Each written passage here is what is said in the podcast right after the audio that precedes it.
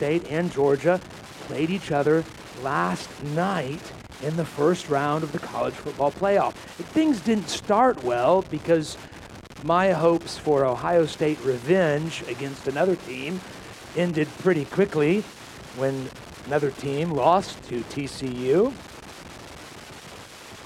But no matter what happened in the game I was most interested in, either Holly or I, one of us was going to end the year with hopes still alive for a national championship, and the other with hopes crushed. And to complicate matters, the kids in our home are just as divided as Holly and I. Although we, we both love our respective teams, neither Holly or I are in the habit of cheering against each other's teams, which made it a somewhat uncomfortable game to watch.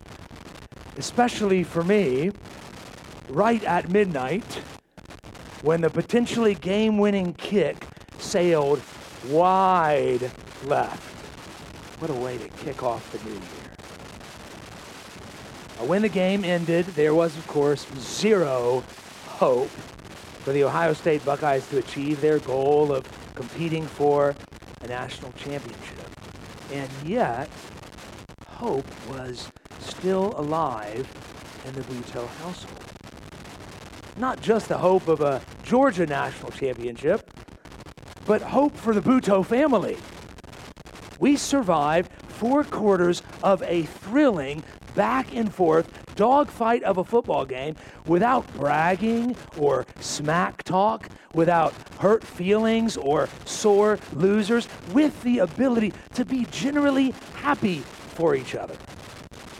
Now, I know a football game is kind of a silly analogy for this sort of thing, but the truth remains that God loves to bring hope in unlikely places when things are confusing, scary, when your life is painful, frustrating, depressing, and terrifying, boring, and seemingly unimportant, God loves to bring hope.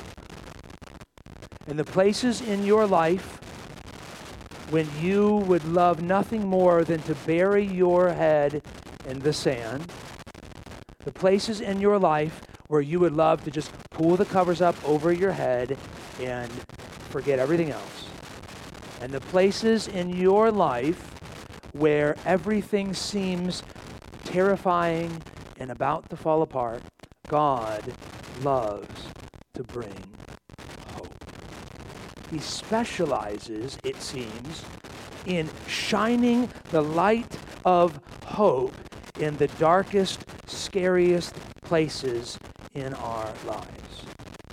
That's just what I think he does in our passage this morning. If you're not already there, I invite you to open your Bibles or grab one of the Bibles from a chair beneath you or around you and turn to Matthew chapter 12, beginning in verse 22. Let me just set the context of what's going on. Um, we've been a couple of weeks out of the Gospel of Matthew, but Jesus is still fairly early on in his ministry. It's in the early days of his ministry still, and yet we've just noticed, just recently, in fact, a shift in the way that people are responding to Jesus, particularly the religious leaders uh, the Pharisees, the Sadducees, the scribes, the priests. These are kind of the religious elites of the day. And, and they've always kind of been suspicious of Jesus, but now there's something more sinister going on.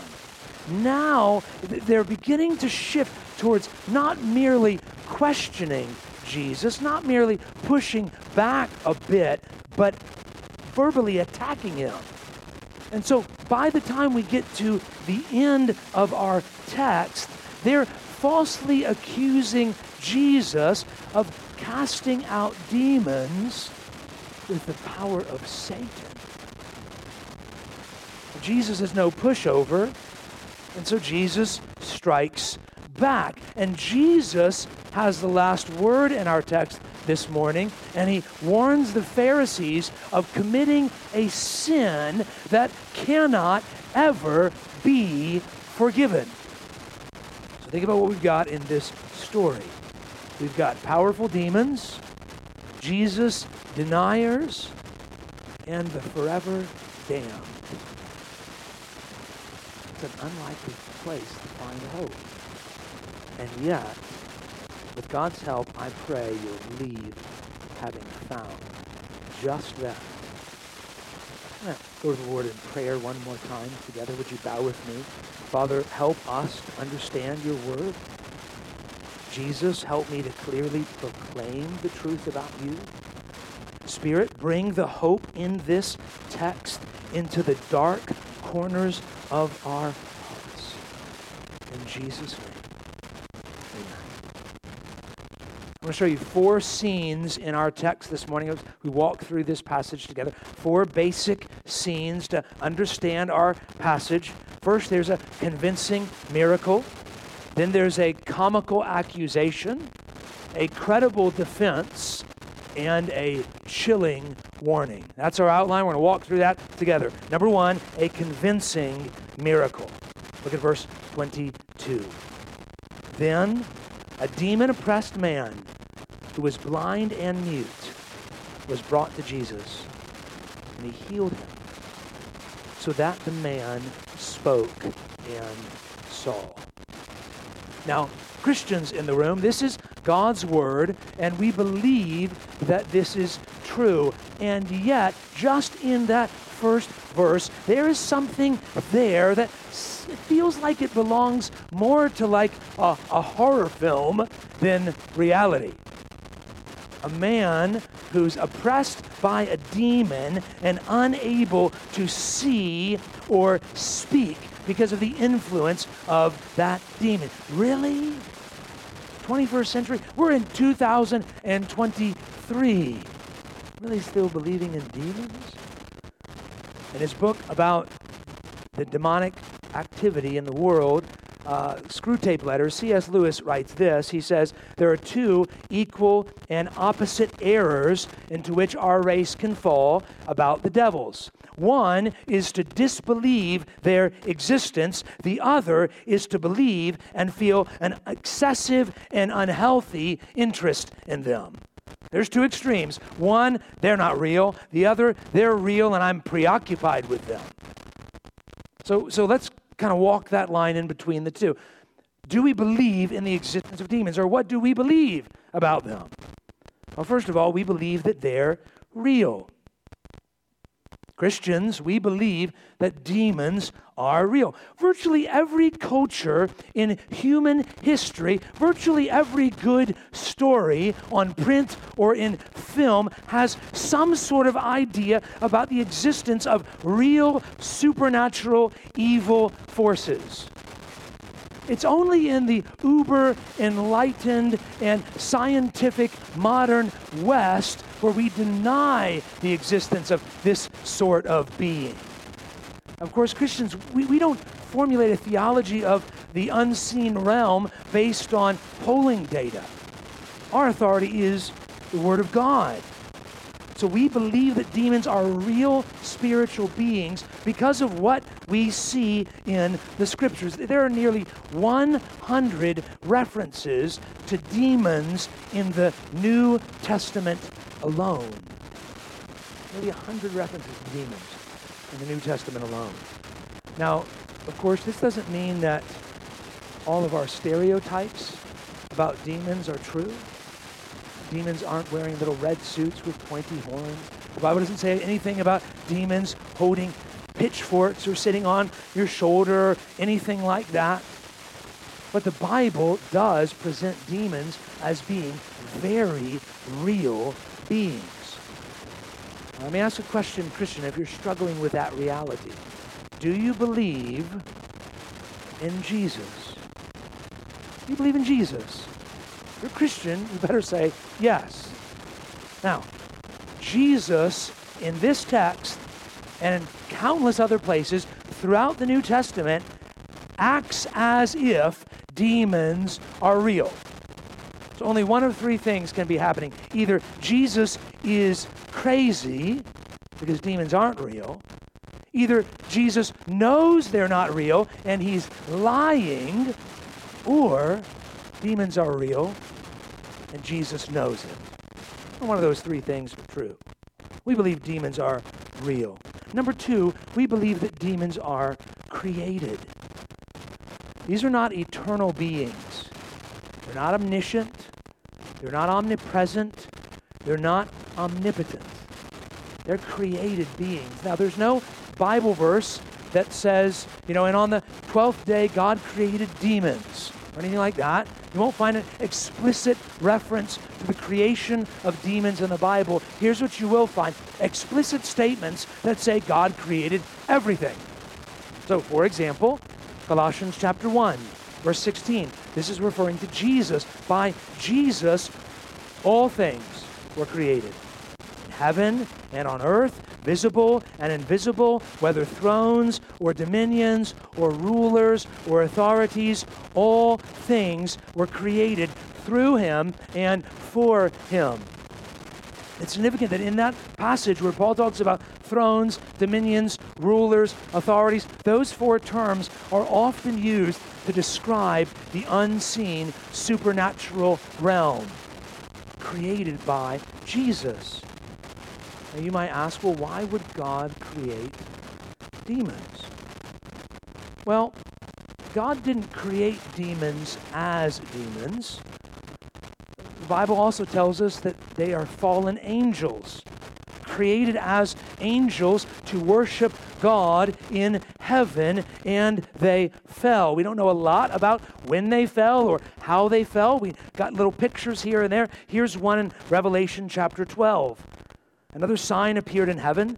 Behold, a great red dragon with seven heads and ten horns, and on his heads seven diadems.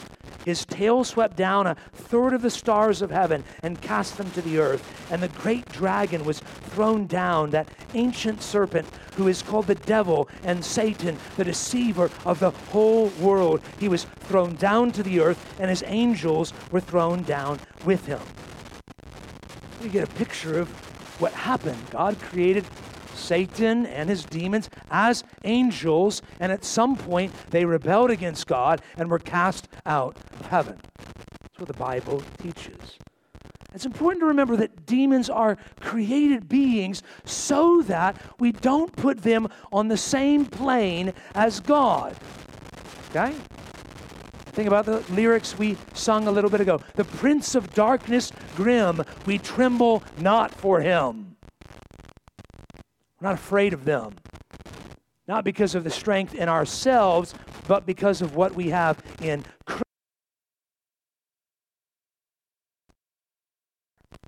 Humans are created beings. And yet, let us not, on the other hand, go to another extreme and say, it's no big deal. I'm not worried about no demons. Demons are powerful. Third truth we believe about them, they're powerful. They have power that manifests itself in the real physical world. Uh, the grammar in our text and the original language suggests that this man is blind and mute because of the power of these demons. In other words, the scriptures seem to indicate that demons even have the ability to cause physical problems in this life. They're powerful. Now let's be careful. Every headache isn't some demon, right? You got a flat tire, it doesn't mean you got a demon that's poking a hole in your tire. Could it be? Well, sure. But let's not go looking for a demon under every rock. There's, again, there's a balance here, and yet most of us, I think, are far too likely to assume that the supernatural world has nothing to do with the natural world. That's not true. This man cannot see because of the power of demons. He cannot speak because of the power of demons. We know that's not true for every blind person that Jesus heals. In fact, there's one man Jesus heals who's blind. The disciples say, Whose fault was it? Him or his parents? Jesus says, No, not the way it works.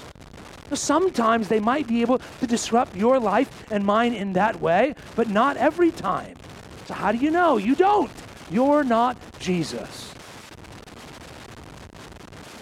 The point is that they are very powerful beings, even if they're still created. Ultimately, we looked at Jesus, not the demons, because we believe that demons are defeated the fourth truth about demons, they're defeated. Think about how desperate this man is. One commentator put it this way because of the, dis- the, the demon's influence, this man, the man that Jesus heals, could neither speak to ask for help nor see to go and find it. Just think about that. Let that sink in. You can't ask for help. You can't look for help.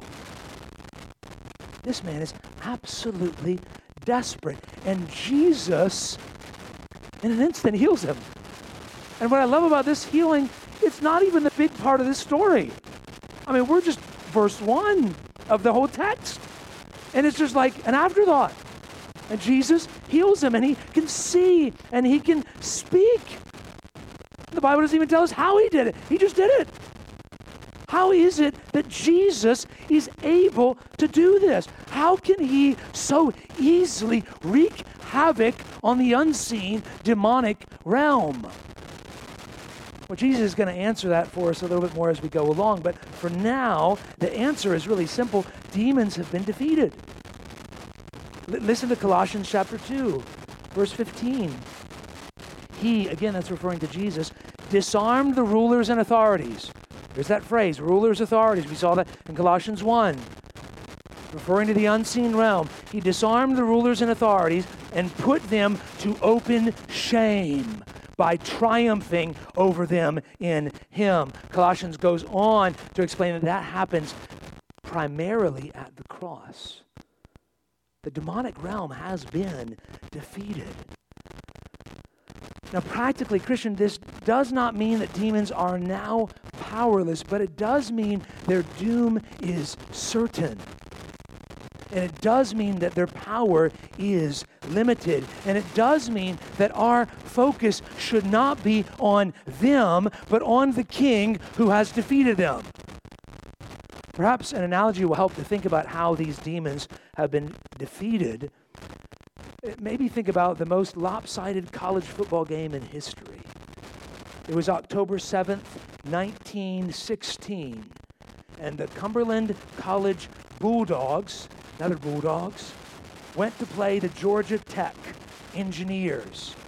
And Cumberland College was defeated by a score of 222 to 0. Not only was Cumberland College kept from scoring the entire game, they did not earn a single first down. Talk about a blowout. 222 to nothing. Entering the fourth quarter, the third quarter's over. Switch sides. Fourth quarter. Cumberland College is down 180 to nothing. It's surprising that Georgia Tech still scored 42 more points in the fourth quarter. That's another story. They're down 180 nothing. Guess what? That's impossible to come back from that. The game's over, and yet it's not. See, college football is a game with a clock, and you play until the clock goes down to zero. Right? And so the game is not over. The defeat is sure. The doom is certain. The largest comeback in college football history is 35 points. They're down 180 nothing. They are not coming back. And yet the game's not over. So too with the unseen realm. At the cross, Jesus delivered a death blow to Satan and his demons, and they are not coming back. And yet the game is not over yet. They continue to meddle around, disrupt, even hurt people. Maybe even some of you here today. But there's no chance they're winning. Now, how do the people respond to this convincing miracle? Look at verse 23. All the people were amazed, and they said, Can this be the son of David? Is this the long awaited Messiah that we're looking for to be the King of Kings, to sit on David's throne? Could this be him? They haven't yet determined that he is, which is an issue in and of itself. They're eager to see more. Let me ask you, dear friend, not a follower of Jesus in this room, how have you responded to the miracles of Jesus? How have you responded to what you've read and heard about what he's done? Do you believe that he's the son of David, the son of God? If not, why are you unsure? Would you be willing to spend time learning more about this Jesus, who he is, and what he's done, so that you too might believe? just challenge you if you're in that place this morning, you're not sure, but you're willing to learn more, talk to the person that brought you here today. Talk to someone sitting near you today and say, Would you help me? I guarantee you that someone near you would love to help you know what it means to follow this Jesus. Well, even though the crowd responds with kind of an eager hopefulness, not everybody responds that way. So, in the second scene in our story, we see a comical accusation. Look at verse 24. When the Pharisees heard it, they said, It is only by Beelzebul, the prince of demons, that this man casts out demons. Uh, that name Beelzebul is likely connected to a, a Philistine idol named Beelzebub. But over time, the word kind of changed its meaning to be like a nickname for Satan. So essentially, what they're saying is that Jesus they can't deny his power. I mean, everybody's seen it. They've seen it themselves. They can't deny his power. What they do is they reject the source of his power. So rather than believing based on what they've seen, they say, no, we're just going to blame his power on Satan. He's doing this with Satan's power. This is like Buzz Lightyear refusing to believe that he's a toy, despite all the evidence that, that proves it. And these guys have seen the miracles of Jesus and they refuse to believe.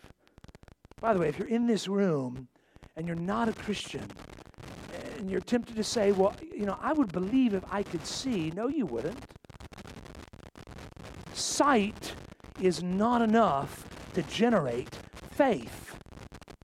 Many people saw and didn't believe. There's something deeper going on in your heart, friend. They saw and they refused to believe. But it's more sinister than refusing to believe. Notice what the Pharisees are doing. They're not only refusing to believe themselves, they're using their influence as teachers of God's word. These are spiritual leaders in that day. They're using their influence as spiritual leaders and teachers to cast doubt and to discredit the work of Jesus. This is a form of spiritual abuse. That's what's happening in this text. Now, just a word here for those of you that teach the Bible. If you're a Sunday school teacher, a small group leader, discipleship group leader, if you're an elder, you have a sobering task.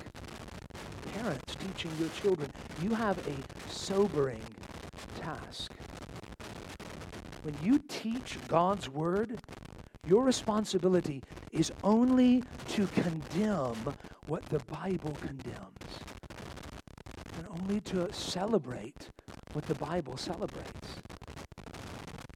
These Pharisees see the work of Jesus and they condemn it as demonic. using their spiritual influence to do so. And Jesus responds brilliantly to their comical accusation. Jesus he, he, responds with two major cuts at what they say. First, he says, What you've said is illogical. It doesn't make any sense. Look at verse 25. Knowing their thoughts. It's another evidence of the deity of Jesus. He knew what they were thinking. And he said to them, Every kingdom divided against itself is laid waste, and no city or house divided against itself will stand. And if Satan cast out Satan, he is divided against himself. How then will his kingdom stand? In other words, what are you, what are you guys talking about? Why would Satan be casting out Satan? It doesn't make any sense. A house divided against itself doesn't stand. Jesus' words are self evidently true. We have seen them to be true all throughout human history. A nation divided internally cannot stand for long. A state, a government, a family, a marriage, a church divided cannot stand. We know that to be true. Just last night, watching the game. The Buckeyes were up by 11 with nine minutes left. And that was the perfect time for me to text one of my friends from seminary who's a Georgia Bulldogs fan. You watching this game? And he said, I knew you were going to text me. Ready for the trash talk? I said, Bro, I'm not going to trash talk you. I know you guys can come back and win this. Listen, I've got to go to bed with a Bulldogs fan. I'm not trash talking anybody, right? A house divided against itself cannot stand. We know that to be true. Satan is evil, but he's not stupid. It's essentially what Jesus is saying here. He knows he can't attack his own people, his own forces. So he says this is illogical. It doesn't make any sense. There's another reason why Jesus attacks what they say. It was inconsistent. Look at verse 27. If I cast out demons by Beelzebul, by Satan, by whom do your sons cast them out? Therefore, they will be your judges. Jesus had a microphone, you drop it right then.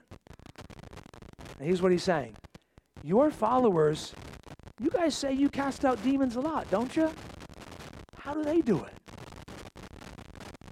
It's inconsistent all of a sudden, Jesus shows up on the scene and he is absolutely wreaking havoc on the demonic world. And the Pharisees say, No, he must be doing it with Satan's power. And Jesus says, You guys have been trying to do this stuff for years. And now all of a sudden, you're going to point the finger at me. How are your sons doing it? They're going to judge you. Before we move on from here, I want you to notice, brother, sister, friend, Christianity is a logical religion. It's rooted in reality, in history, in facts. Eh, maybe you think, are you kidding me? You guys believe in you guys believe demons are real. What are you talking about? Your, your religion's rooted in facts.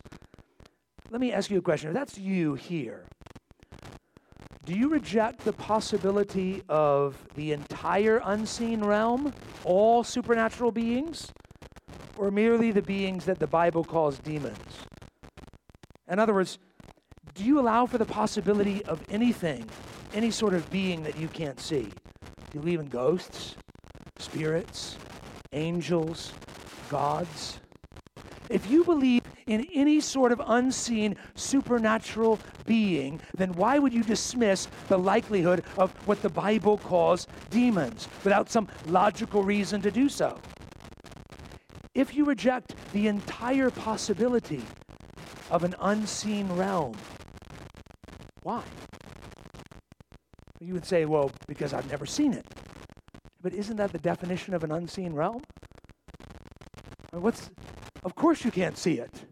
It's an unseen realm. These are supernatural beings. Well, you might say, well, I've never seen evidence of them.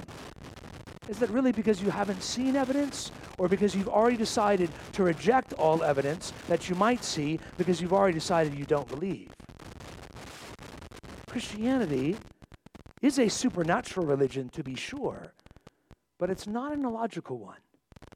It's rooted in reality, it's rooted in facts, it's rooted in logic. Jesus, when people accuse him, he doesn't say, hey, just believe me, just take a leap of faith. He defends himself using reason and logic. That's we get to the third scene in our text where Jesus offers up a credi- credible defense. Why is he, or how is he doing what he's doing? In verse 28, he moves from rejecting the Pharisees' accusation to explaining how he's able to cast out demons. Look at verse 28. If it's by the Spirit of God that I cast out demons, then the kingdom of God has come upon you. Notice what he's saying. Guys, there could be another option here.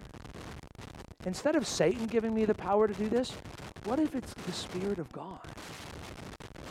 By the way, guys, if it's the Spirit of God empowering me to do this, that means that the kingdom of God has begun. And by the way, implicitly, Jesus is saying, if the kingdom of God has begun, I'm beginning. I'm beginning. The very thing these Pharisees refuse to believe. Jesus continues. Look at verse 29. He tells a little parable. How can someone enter a strong man's house and plunder his goods unless he first binds the strong man? Then indeed he may plunder his house. Now I was trying to think of a strong man, and the only person that really came to mind immediately was Dwayne Johnson, The Rock. Even his cartoon characters are strong. I mean, the dude is strong. Let's just imagine, not recommending this, this is not an endorsement, not a suggestion, but let's just imagine that you wanted to steal something from Dwayne Johnson's house in Beverly Hills. Don't do it, kids. Let's just say you wanted to. And let's just say he's at home. How are you going to do it? I mean, he's Dwayne Johnson. Think of all the things he could do to you if you try to rob him. He's got the, the, the people's elbow the Samoan drop, the rock bottom. If you don't know what any of that is, those are some of his wrestling moves. I Googled them this morning just to be sure. I mean, he can lay you out easily. The only way you're going to plunder the strong man's house is if you first somehow restrain him. that in itself is going to be a problem. We don't have time for that. But you get the point, right? You, you can't just go into somebody's territory and take their stuff unless first you restrain them. Here's what Jesus is saying Jesus is saying, This is Satan's house, and I'm the robber, and I'm coming into his territory, and I am plundering left and right. These souls Satan has held captive, I am bringing them back. I am rescuing them and bringing them into the kingdom of God. How could I do that unless I first bind the strong man? That's what Jesus is saying. At some point in his ministry, most believe at his temptation. You remember the story? Jesus goes in the wilderness for, wilderness for 40 days, 40 nights. And in the wilderness, he's tempted by the devil. And you remember at the end of that temptation, Satan leaves. Most believe that's when Jesus binds the strong man. Now, that victory only escalates moving towards the cross. But Jesus says, I've tied that joker up. And once that happens, he is plundering his house left and right. Now, Satan is not literally tied up somewhere, okay? But in the coming of Jesus, Satan's power has been so limited, it's like he's on a leash. This being who deceived the nations no longer has the power to deceive the nations until Christ returns, and throws him into hell forever. Martin Luther once famously said that Satan is God's devil.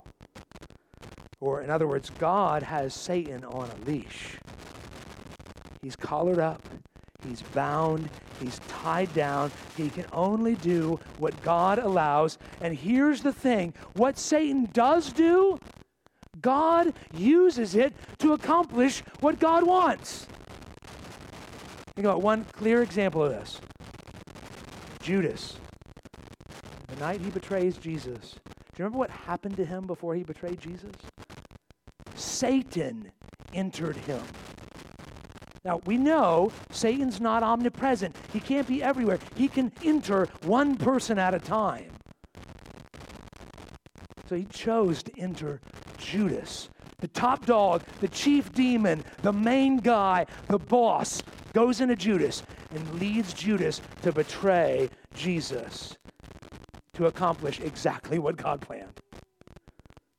That's what God does. He has bound the strong man through the work of Christ. So, Christian, how are you going to respond to this? Look at verse 30. Whoever is not with me is against me, and whoever does not gather with me scatters. If you're in this room and you're not a follower of Jesus, it's okay to consider the evidence. Jesus, after all, had been in, Galilee for about a year by this point, doing miracles. It's okay to take some time and consider the evidence. We'd encourage you to do that. We'd love to help you do that.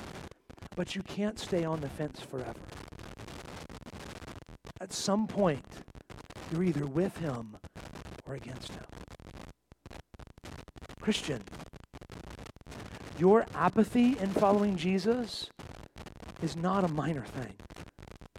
Jesus says, if you're not gathering with me, you're scattering.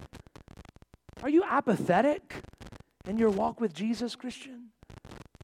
It's not a minor thing. Could it be that we often fail to plant gospel seed that gather with Jesus because we haven't really let it sink in how defeated our enemy is? Think again to the lyrics we sung earlier. And though this world with devils filled should threaten to undo us, we will not fear, for God has willed his truth to triumph through us. The prince of darkness, grim, we tremble not for him. His rage we can endure, for lo, his doom is sure. One little word shall fell him. What's that word?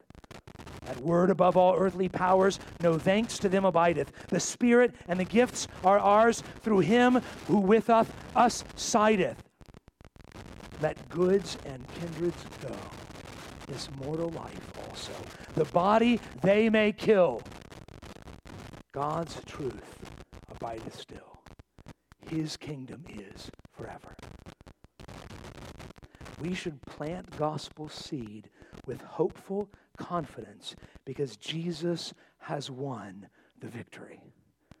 Now, if, like me, you often feel guilty about your struggles to evangelize the way you wish that you did, perhaps you're also fearful about the final words in our passage.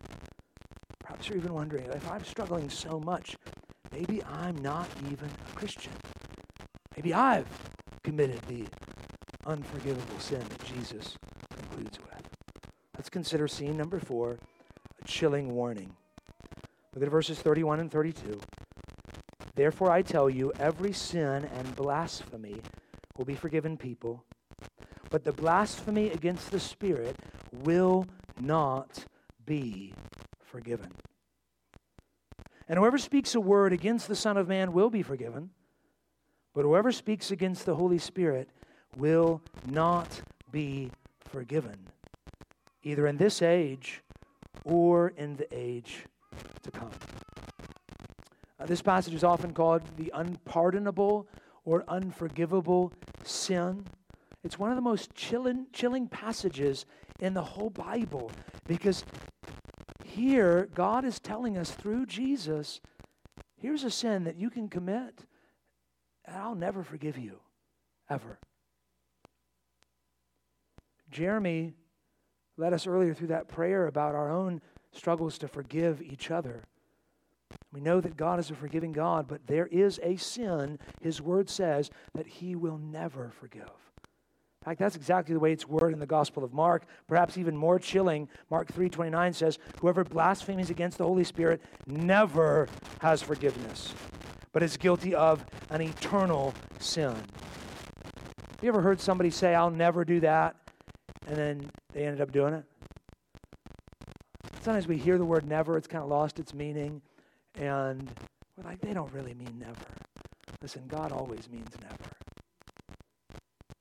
If you want to have any hope that He will never forsake His people, if you want to believe that that never is true, you got to believe this never is true too. As chilling, as painful as it might be. When God says never, He means it. So, what is the unpardonable sin? What is the unforgivable sin? What is it? Perhaps even in this room, you read this passage and you're terrified by. This is scary. This is confusing. This, could it be me? Let me tell you some things it's not. It's not racism. As horrible as it is to mistreat another person because of their ethnicity or their race, that can be forgiven. It's not drunkenness It's not drug addiction. It's not pornography. It's not adultery. It's not murder. The unforgivable sin is not even the murder of abortion. It's not homosexuality or transgenderism. It's not even denying Jesus. It's not suicide. Even though some of our friends and other faiths have taught things like that. None of those things are unforgivable sins. Now, that doesn't mean those things aren't sin. It doesn't mean that we accept those things. We say, it's all fine. No. But all those things can be forgiven and have been forgiven for countless Christians who will one day hear, Well done, good and faithful servant. And maybe even many of you in here this morning. So, what is the unpardonable sin? It's blasphemy against the Holy Spirit. Now, let, let me give you a definition of that. A pastor named Kevin DeYoung. I think it'll be on the screen for you too. Blasphemy against the Spirit is a conscious, clear, consistent repudiation of Christ by those who should know better. Each of those words in there are really important. First, it's conscious. This is not kind of a throwaway, slip up, unintentional word, right? How many times have husbands, let's be honest, how many times we said something as soon as we said, like, oh man, why did I say that? Like we do that, right? We, we, we un- unintentionally say things. You're not going to commit this sin that way. It's a conscious thing. You know exactly what you're doing. If you're in this room thinking, maybe I've done it, I'm just not sure, you haven't. It's a conscious thing. You know exactly what you're doing. It's clear. In other words, the unforgivable sin, this is not an issue of doubt or struggle. Think, about the difference between how Jesus interacted with John the Baptist few months ago when we were in that passage and how he's interacting with the Pharisees here. Think of how he interact with, interacts with Thomas on his resurrection. Thomas struggled to believe, but he didn't commit the unpardonable sin. This is a clear rejection of Jesus. It's conscious, it's clear, it's consistent. This is not something that you do or say and then later turn from. This is the, this is the consistent mark of your life.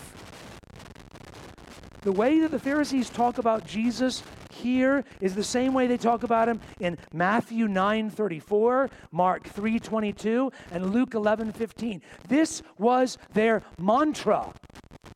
This was their consistent posture against Jesus. It's a repudiation of Christ. Repudiation is more than a mere rejection.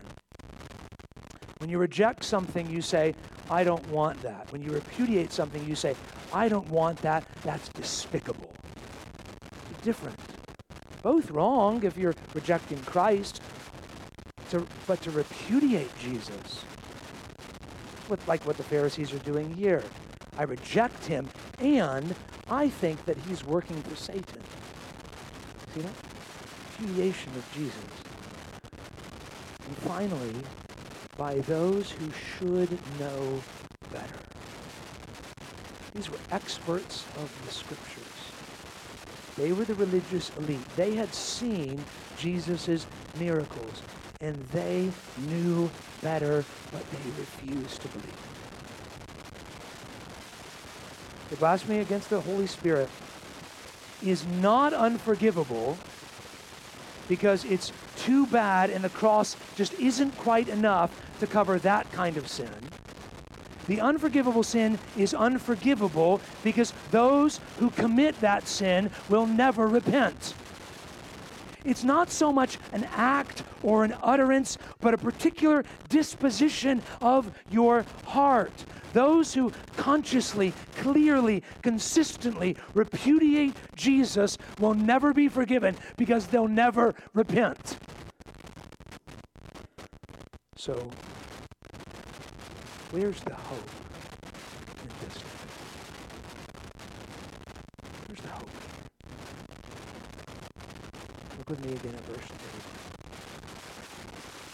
3. Therefore I tell you, every sin and blasphemy will be forgiven.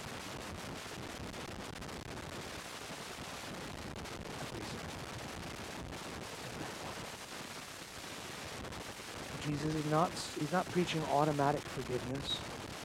He's referring to those who come to him in repentance and faith.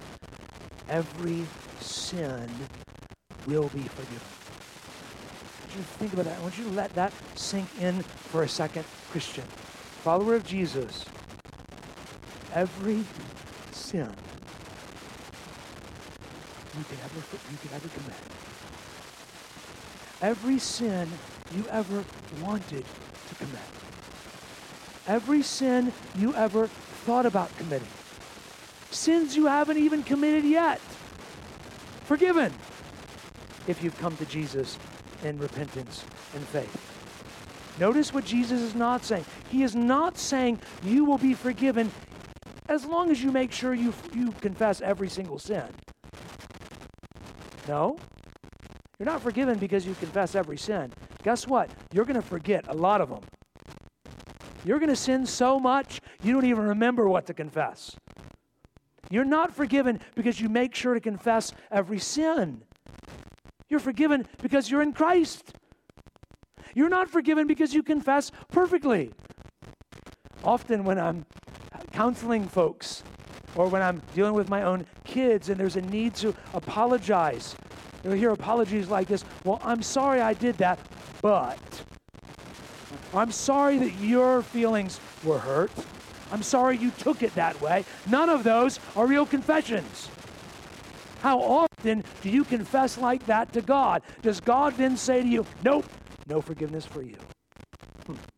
No. Even your sins of not confessing rightly are forgiven if you're in Christ. Because you are not forgiven on how good you are at confessing, but how good Jesus is at paying the penalty for your sin.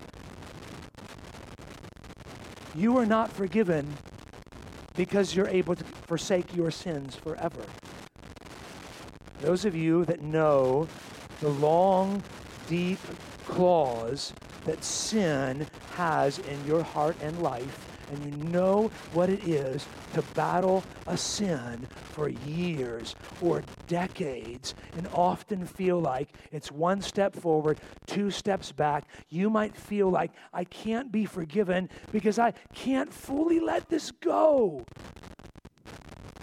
If you've come to Jesus in repentance and faith, you're forgiven even for that.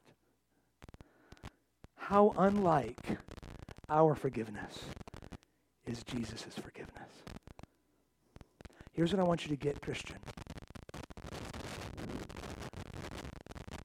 You are as forgiven now as you will ever be. Listen to the words of Charles Haddon Spurgeon. We shall grow in grace, but we shall never be more completely pardoned than when we first believed. We shall one day stand before the glorious presence of God in his own sacred courts and see the well beloved and wear his likeness. But we shall not even then be more perfectly forgiven than we are at this present moment. That is glorious good news. If you're in this room and you're not a follower of Jesus, you can be forgiven today. If you're fearful that you've committed the unforgivable sin, you haven't committed it. You haven't. Because the person that's fearful of committing it, in their heart is a posture that says, I want forgiveness. The person that says, I don't give a rip about Jesus being, you know, forgiving me. You, dear friend, might be in danger unless today you repent. But if your heart is soft and you say, I don't want to do that, you haven't yet. Come to him for forgiveness today. Head of a large mental hospital once said he could send half his patients home cured if they could only be convinced of the forgiveness of sins. Christian, you have that assurance. Not because you're good at confessing, not because you're good at forsaking, not because you're good at remembering all the sins you committed, but because your faith is in Jesus. 1 John 1 9, let's conclude from this text. If we confess our sins, he is faithful and just to forgive us our sins and to cleanse us from all unrighteousness. Father, we thank you speaking to us through your word. Thank you for the scriptures that warn us and yet fill us with hope. Jesus, we thank you that you defeated Satan, that you died so that we could be forgiven, that we are not forgiven because of our goodness in confessing, but in your greatness in forgiving. Spirit, we thank you for drawing us to God. And we pray that even now you would draw more to yourself. And we pray these things in Jesus' name. Amen. Would you stand with me as we sing together?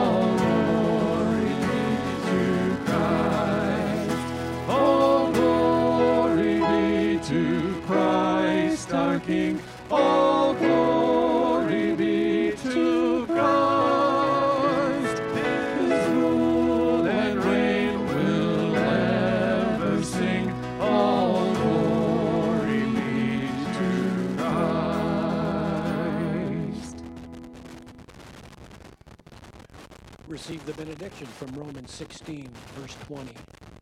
The God of peace will soon crush Satan under your feet. The grace of our Lord Jesus Christ be with you.